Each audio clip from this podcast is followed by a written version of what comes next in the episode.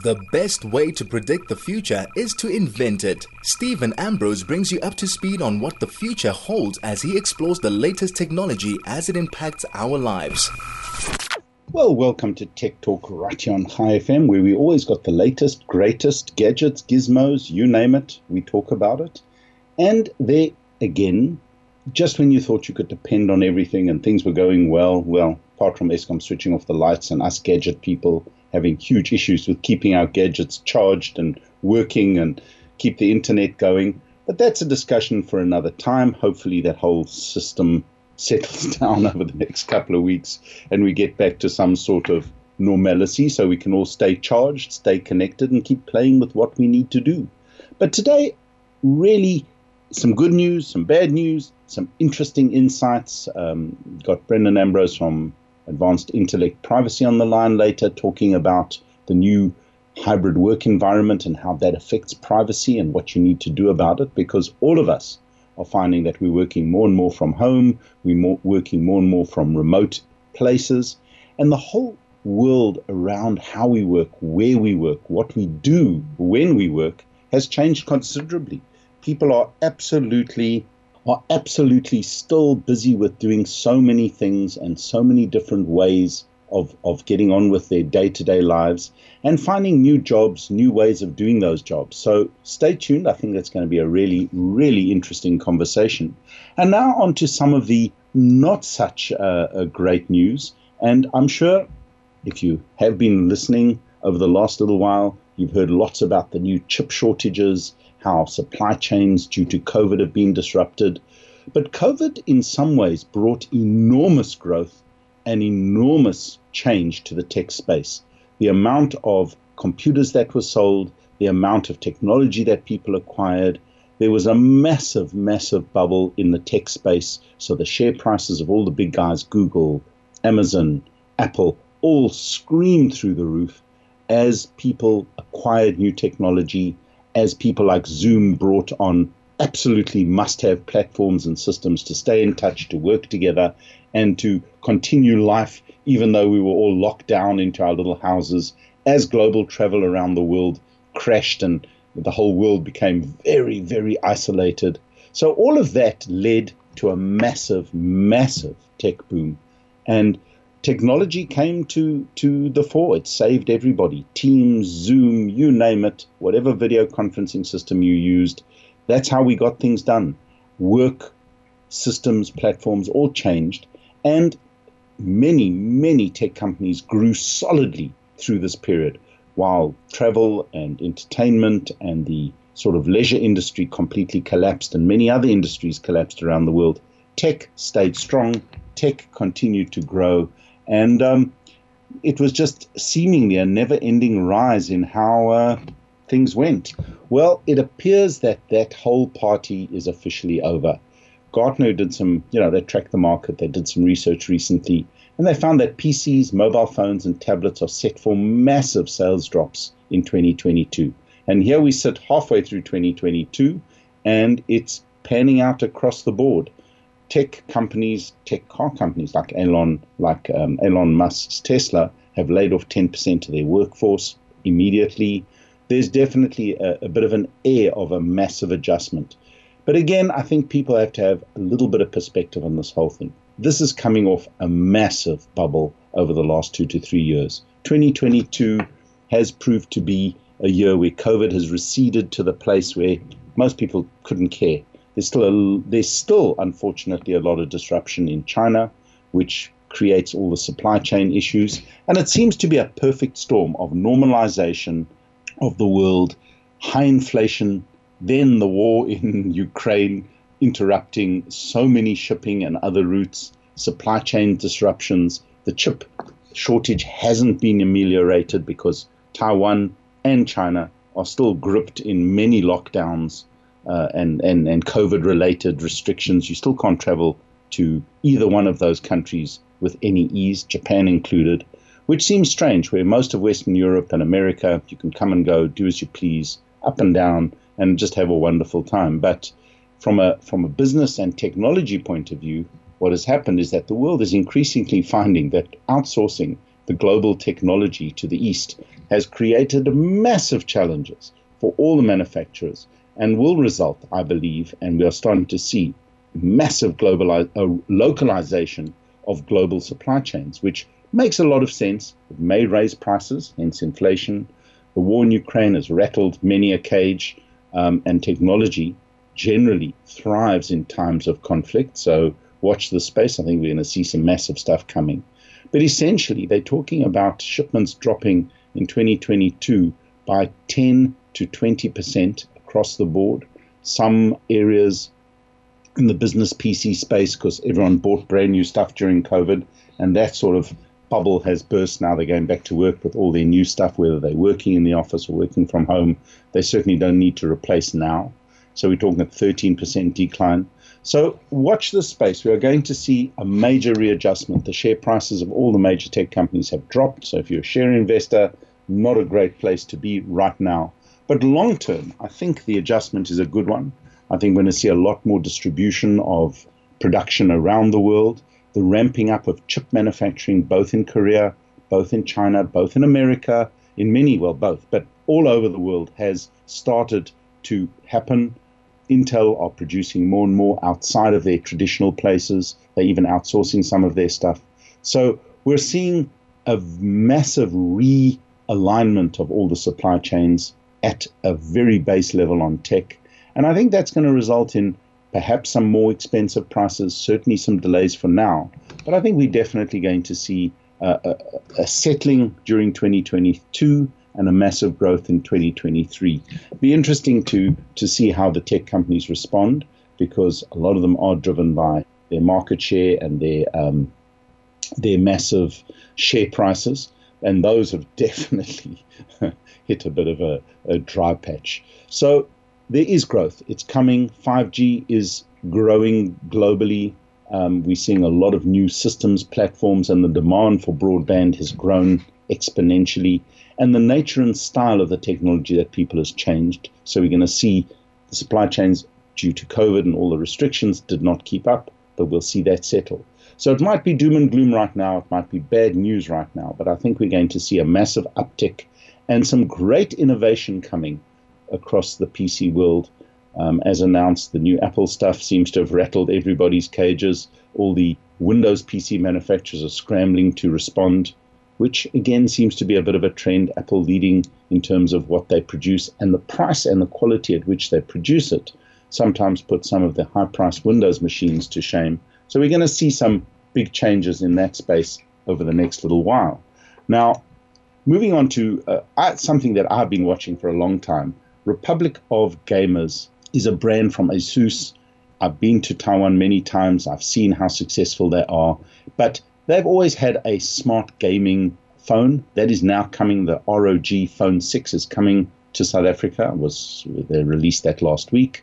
And it is for anyone who's into mobile gaming, and mobile gaming has really come a long, long, long, long way in many, many different forms and shapes. And there's hardly any um, phones that speci- specially look at gaming. So if you're into gaming, keep your eyes open. I think they're coming in September. They've got massive batteries, the latest technology, an amazing screen with sensitivity that will make gaming a lot better than a standard um, Samsung top of the line phone.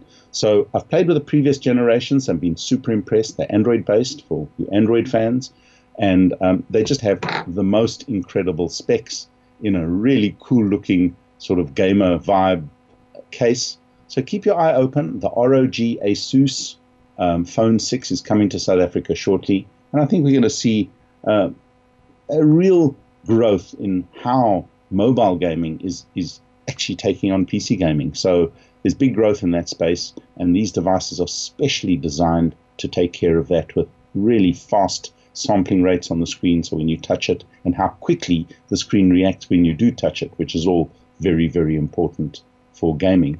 And on that note, we're going to take a quick break for our sponsors, and then we'll be back with Tech Talk Cafe, um, and we're talking about the new, as I brought, as we discussed earlier, we're talking about the new work and how privacy is affected and what's happening in the workspace, because that is going to affect every single one of us over the next very, very short while. So we'll be back straight after this. This is Tech Talk with Stephen Ambrose on 101.9 Chai FM. Well, welcome back and welcome to our conversational Tech Talk Cafe. With me on the line is Brendon Ambrose, who is the GM of Privacy at Advanced Intellect. Welcome, Brendon. Welcome to the show once again. Hi, Stephen. Thanks for having me on again. I appreciate it. Just something I was talking briefly about in the in sort of the lineup to the show is that how much technology and how much work uh, has changed over the last little while, and post COVID, post um, the whole lockdown where we all were forced to work at home, into a situation in South Africa now because of the price of petrol and all the load shedding, where we sort of choose to work at home.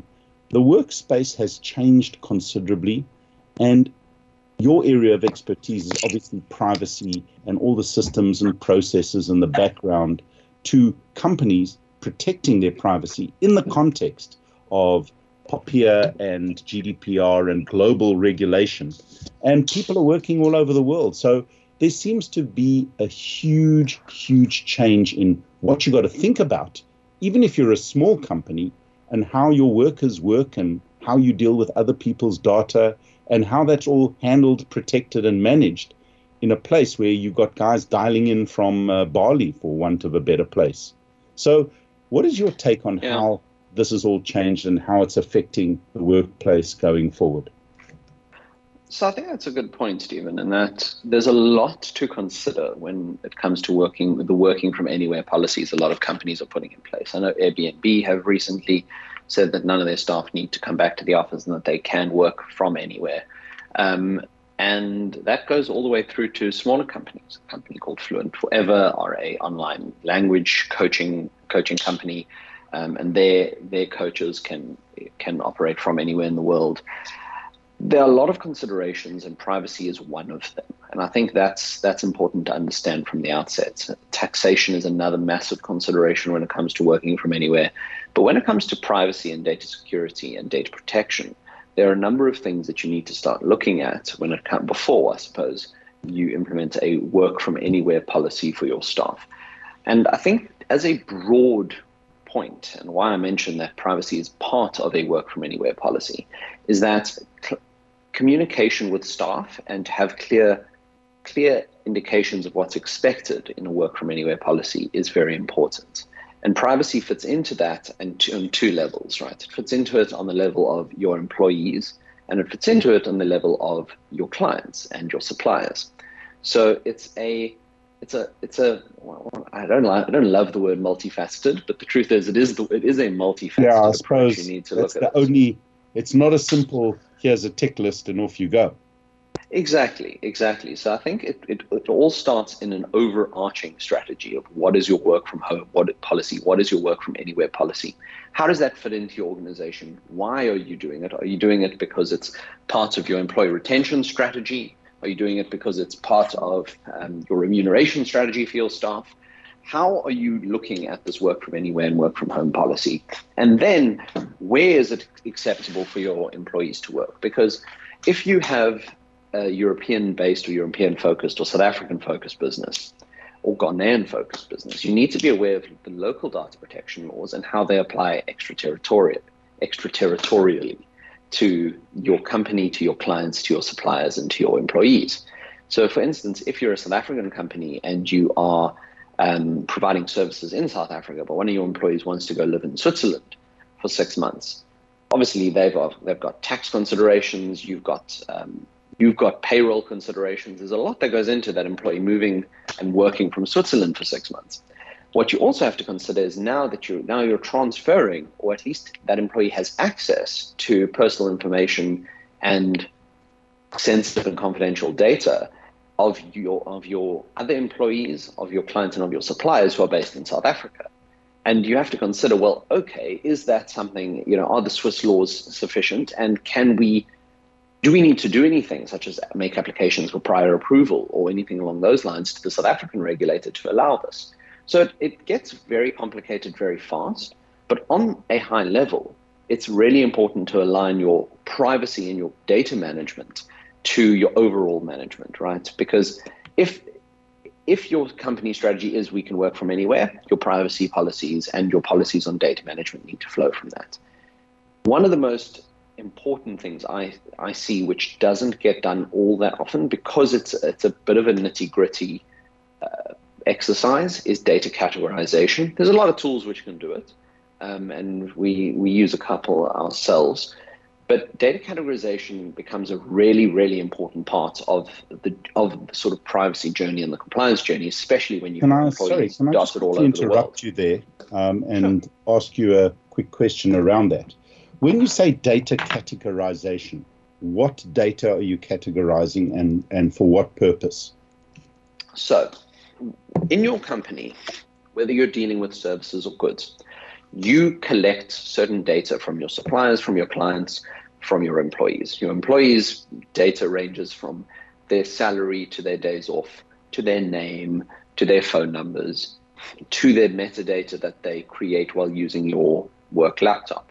For your clients, it's what they purchase, it's where they purchase, it's where they get it delivered to. So you're constantly pulling together a massive data into your company for your suppliers, you are probably you probably have access to some confidential information of them of theirs for that you are probably giving some of your suppliers some of your confidential information. You're transferring some personal information to your suppliers. So you've got this massive web, this matrix of data flowing in and out of your organization on a day-to-day basis. And it's it's not to sound super complicated, but it's just the nature of how business works, right? You speak to someone, you're providing a certain level of information to them. Now, that information is governed by a whole bunch of things, one of which is data privacy. And I think that data privacy often gets gets broadened to mean every type of data that you collect as your organization. Data yeah, privacy. I think that's the biggest problem that most companies have, big and small, is that what data falls mm. within data privacy and what data doesn't. And if you've got someone working, as you said, in Switzerland on a South African platform, how do you categorize what what you need to do in that space, or even if you've got someone working in Blickisfontein on on data that's going on an unsecured line somehow. Exactly right. So there's a couple levels to that, and that's why I say data categorization is so important because you need to know what you're dealing with. So if you have data flowing from a client, right, and you've got a non-disclosure agreement with that client, and part of that non-disclosure agreement is you shall not provide this data to any third party without the prior written consent of the client strictly speaking, you can't put that on a server that you don't own. So if you've got an Office 365 account, um, and that Office 365 account is based in Frankfurt, technically you need the written approval of the uh, of, of the disclosing party to transfer it there. In practice, that doesn't always work, but I'm, I'm speaking sort of strictly letter of, letter of the law, letter of the contract approach. So that would be confidential information. But now you've got personal information flowing from your flowing from your clients. And that personal information will be managed normally in two ways. It can be managed in terms of the contract you have with the client and the legislation. In South Africa, there's no legislation specifically dealing with confidential information. There is certain legislation dealing with in relation to governments and dealing with in relation to standard of care when you're doing work for a client. but there's nothing that deals with it as, so for instance, the Trade Secrets Act in America, um, which deals with confidential information at that level. So understanding what data is flowing around your organization is probably one of the most key elements of fitting in any work from anywhere policy. Because once you have an understanding of what data is flowing around your organization, who has access to that data, and what they use it for, a couple things start to fall in place. You start to realize that one, you've actually got quite a lot of confidential information floating around your organization. Two, that the personal information moving around your organization is probably more limited than you think if you have to drill down exactly to what it is. And three, you've got obliga- different obligations applying to each one of those, right? And I'm not including technical data and intellectual property and things like that because that gets, again, quite complicated quite fast. But what you start realizing is that one, you're probably not making best the best use of the information that you have um, within your company. And two, it's not a binary approach to things. And I think when it comes to data privacy, a tick box standard compliance approach doesn't work because if you have to go by a tick box standard compliance approach, you'll probably you, you probably will end up very quickly in the realm of not being able to do any business whatsoever because the legislation definitely is something you want to land up with. Exactly right, because data privacy legislation in most countries around the world is something called principle-based legislation, where it's not prescriptive. It's not saying you will do X, Y, Z. It says that in some instances, but even where it says you will do X, Y, Z, it's normally caveated with in accordance with uh, the rules set out by the regulator or in accordance with the regulations, where then it goes into like gives guidance and it makes it a little bit more, a little less binary and little and and somewhat up to the data controller, who, is the person or the company that manages the data and is ultimately responsible for the personal data, leaves it more up to them and up to their uh, up to their discretion how and where they're using it, right? So there's a lot of risk-based calls in relation to data privacy and data protection that you have to make in order to best protect the data subjects, which in in, in South Africa can be both companies and individuals and individual people. So you land up in a situation where you are managing a lot of personal information flowing around the world. And then you have to look at something which we call the compliance universe once you've determined what information is, is flowing around the world, right? So if you have suppliers in the States, for instance, well, then maybe the Trade Secrets Act there does come into effect. And you've got employees moving around and working in the States. Well, hang on, now, does the Trade Secrets Act now apply to the employment contracts? So it's things like that that, that become fairly complex. But in respect of data privacy, one of the most popular things we're starting to see is the use of something called binding corporate rules, which is mentioned in the POPIA, but it's much more strongly defined and clearly indicated in the GDPR, which is the European data, data protection legislation.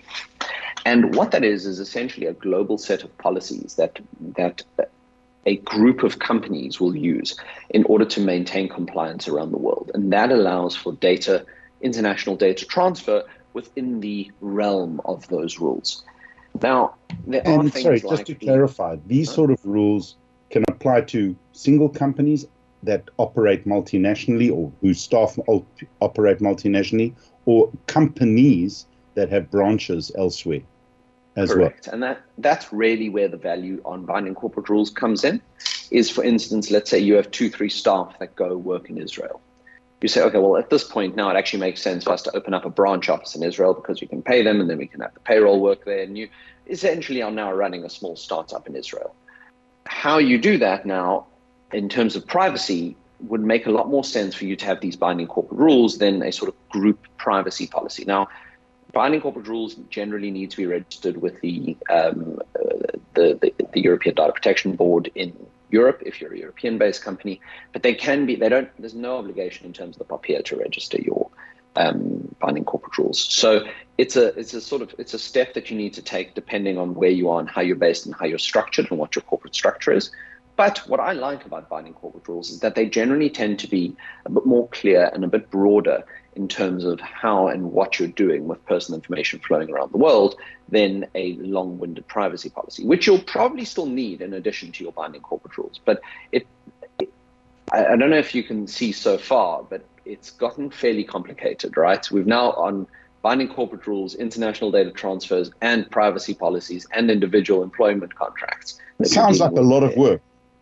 And it, it, it does. It's it's one of those things of you start the journey and then you start realizing, oh, wow, this is actually a lot further than I thought. You're looking at the horizon and the horizon just keeps on moving away. It's not impossible, but it is something that needs to be considered. And I think if you consider it at its base principles, in that you need to be compliant with the POPIA, you need to protect the rights of data subjects, whether those data subjects are your employees, whether those data subjects are your clients, whether those data subjects are your suppliers. From a privacy point of view, a data protection point of view, You've got obligations in terms of the law in whichever country you are operating, in whatever jurisdiction falls um, relevant. And I think that's a whole other discussion we can have is to say, well, if you've got a staff member operating in Europe, does the GDPR apply? Well, maybe just to that employee, but does it apply to all the information, personal information that they're receiving on their laptop? So it's those sort of determinations that become quite complicated quite quickly.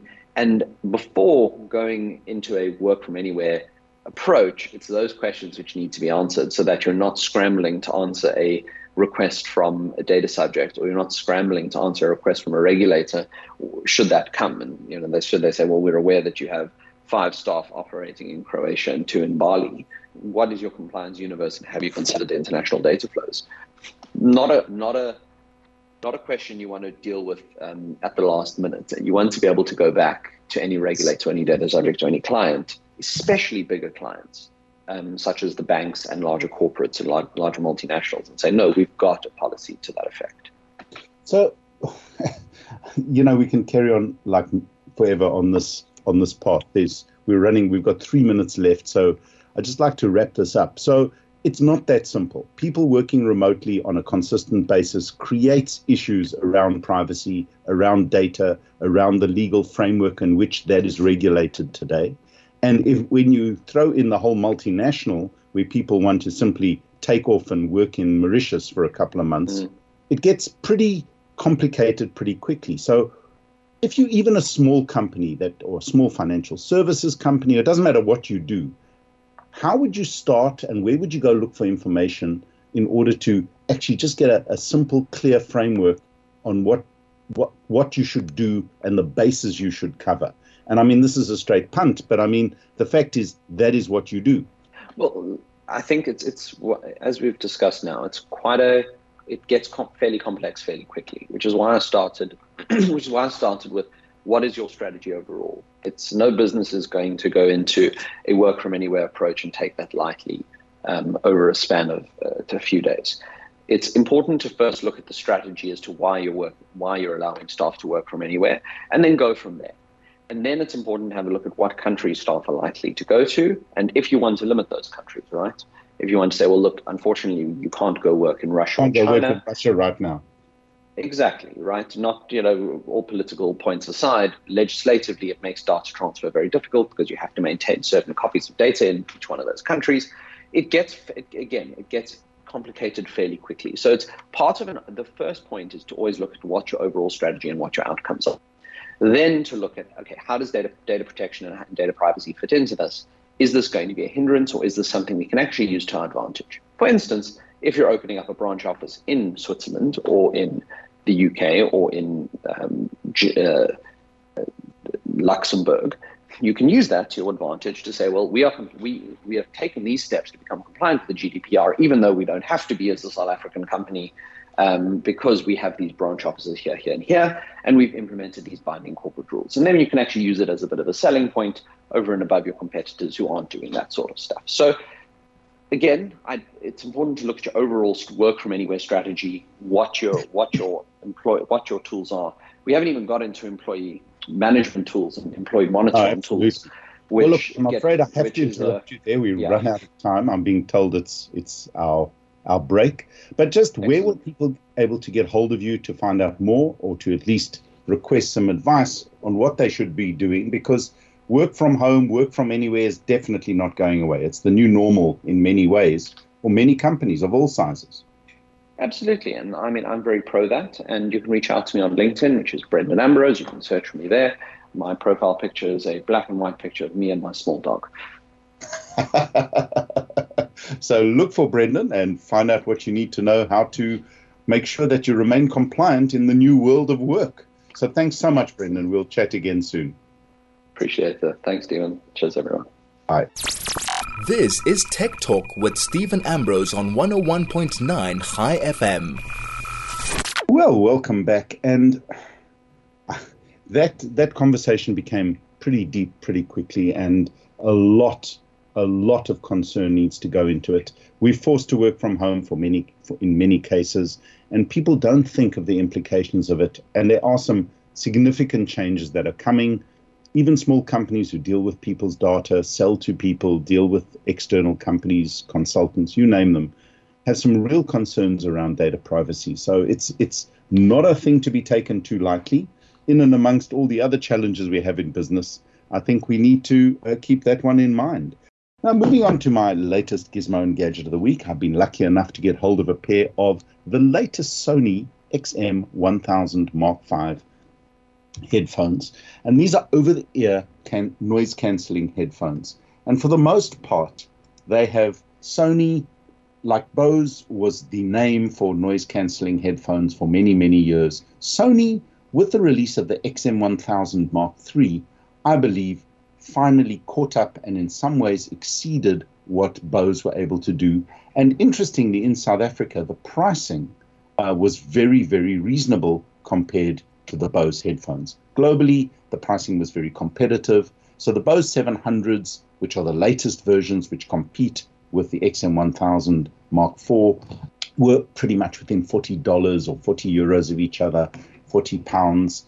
And it became quite a competition, but choice is always good. And I switched from a pair of Bose noise cancelling phones to a set of XM1000 Mark IIs many years ago and was very happy for a couple of reasons. One, I found the build quality to be superior, but more importantly, I preferred the sound quality of the um, of the Sony's over the sound quality or the tonal quality of the Bose. The Bose were excellent, but at that point, Bose still ruled the roost in terms of noise cancelling and how comfortable they were on long trips and sitting on trains as you do when you travel around Europe um, and keeping the noise at bay. So it was a toss up. Came down to preference, which sound was more important, battery life versus noise cancelling. But a lot has changed over the last little while. Bose have again improved the quality of their product, no end over the last little while. But the launch of the latest Sony's, the WH1000 XM5, I think has set for me, a brand new standard in terms of sound quality, noise cancellation, and comfort. What I'll discuss with one or two of the little negatives that I that I found over the last little while first. First of all, the entire construction is plastic. They seem pretty nondescript because they're not exactly standout ugly, which or, or interesting. They're just headphones. Um, they're not particularly big. They're not particularly small. They just um, sit really nicely and well. But that maybe they look and feel a little less premium than they do than they did in the past. They also don't fold away completely like the big Apple headphones. They come in a rather large case. They, the the head, the little earpieces swivel and you put it flat, but the overall headphone, unlike the version 4, does not fold away. So it's a much bigger case, a little bit more bulky, a little bit more hassle to carry around.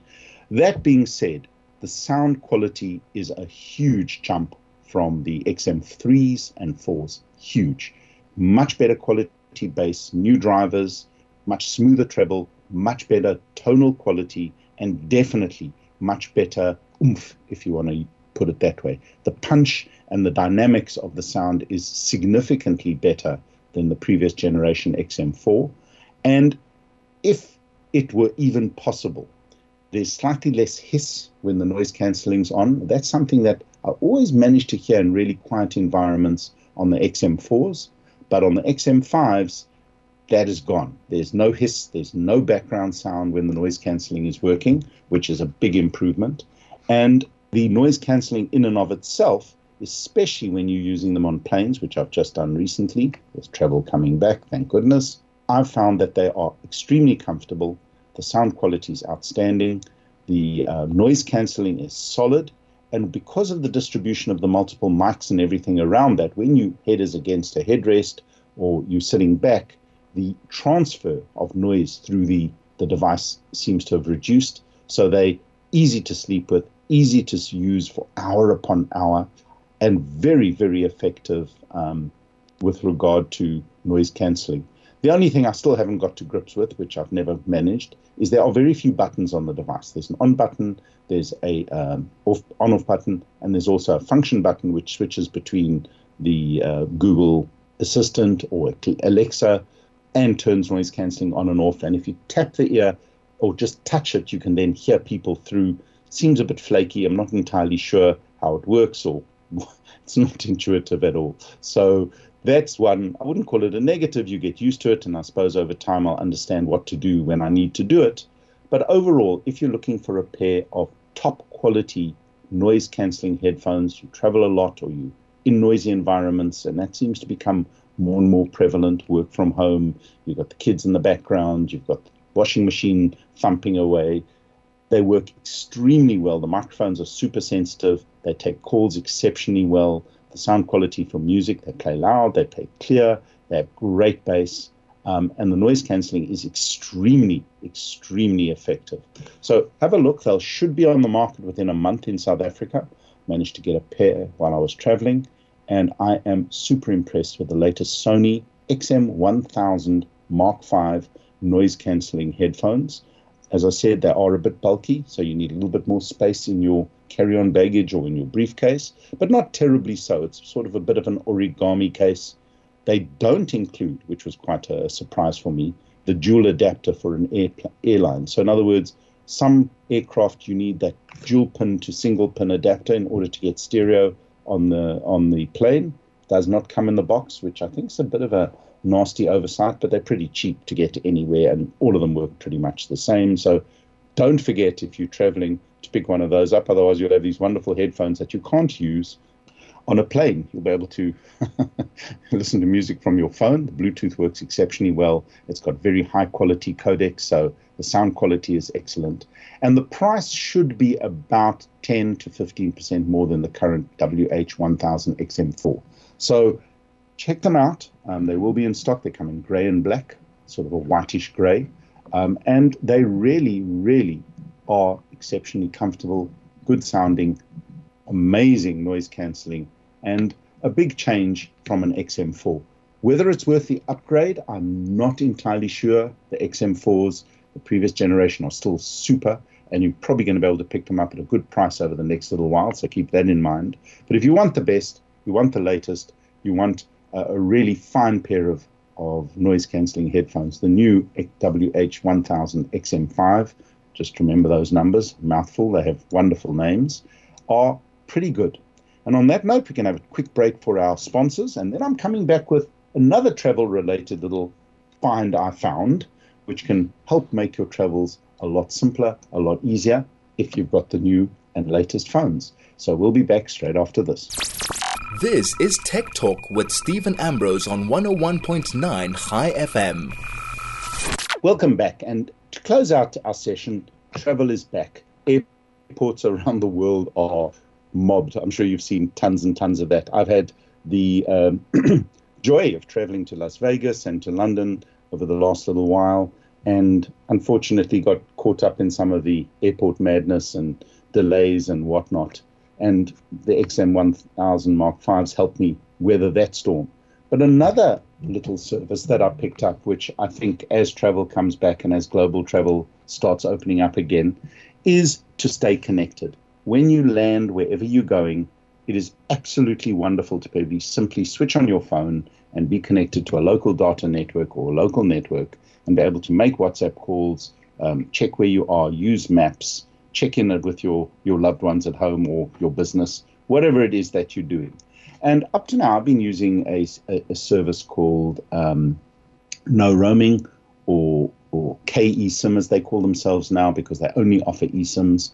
And I picked up in my wanderings through the internet and recommendations through social media another service which I've tried twice now. I'm it's still fairly early days, but the one thing that absolutely uh, sold me was the pricing. It's a new eSIM service called Air, A I R A L O, Airalo. Now, Airalo is an eSIM only service that's available with local SIMs in many, many, many countries around the world. Regional SIMs, so in other words, Africa, Asia, Caribbean, Europe, or global eSIMs, which give you global connectivity for periods. And the most um, useful price. I used it in England, I used it in America, and it's very simple. If you've got a phone that can handle eSIMs, you simply download the Airalo app on your device, both uh, Play Store or, or, or, or App Store. So it doesn't matter whether it's you've got an iPhone or a Android phone. You download the Airalo app, and you can instantly through that load a SIM. So if you take, for example, the United States, you can get a one gig seven day SIM for $4.50. It is without question the cheapest way to get connectivity in the United States. They've also got packages 3 gigs for 30 days, 5 gigs for 30 days, and 10 gigs for 30 days at $26, which is about a third of the price of finding a local SIM. It works perfectly. It's instantly available on your eSIM enabled phone. So if you don't have an eSIM enabled phone, unfortunately, this is not for you. But all the new iPhones, all the new Samsungs, are more than capable of handling this. It downloads directly, it connects instantly, and you have full data functionality. What you don't have is standard phone call functionality. For most of us using WhatsApp or any one of the various platforms or, or, or needing data connectivity, it makes absolutely no difference whatsoever, but it worked perfectly had perfectly good quality 4G everywhere. Not 5G yet, though K roaming or, or no roaming does have 5G globally now, which is quite cool. But the pricing is significantly lower than anything I've found. And generally, a 3 gig for 30 days, if you spend a week in the US for $11, um, and in Europe, if you go to Italy, for example, it's 3 gig for $7, um, 5 gig for $10.50. It's exceptionally in, inexpensive. And I must say, the, the, the slickness of the app you install your app, your, the eSIM works perfectly. You activate it. Many countries you don't need to RICA, FICA, all that nonsense. It works instantly as you land. You turn on your eSIM. You can do it while you're in South Africa. And when you land, you turn on your phone, switch on the eSIM, and there you go. They've even got SIMs for South Africa, funnily enough, should you wish to give family and friends that are visiting us. So check it out. I think it's a great new app. I think it's a great new service. The pricing is certainly very, very attractive. And um, when you're traveling, it absolutely is a must to have maps everywhere you go. Hunting from Wi Fi to Wi Fi is no way to waste your, your hard earned after post lockdown travels around the world. So check it out, Airalo, A I R A L O. You can see it online, but you can definitely download it in the app stores on your phone, and you can get going before you get going. So, on that note, I'm afraid we have to call it a day. That's another show, another week. And stay tuned for for our next edition of Tech Talk, where we talk all the latest gizmos, gadgets, and what you need to know about technology and how that affects your life. So, this is Stephen Ambrose for Tech Talk on Chai FM.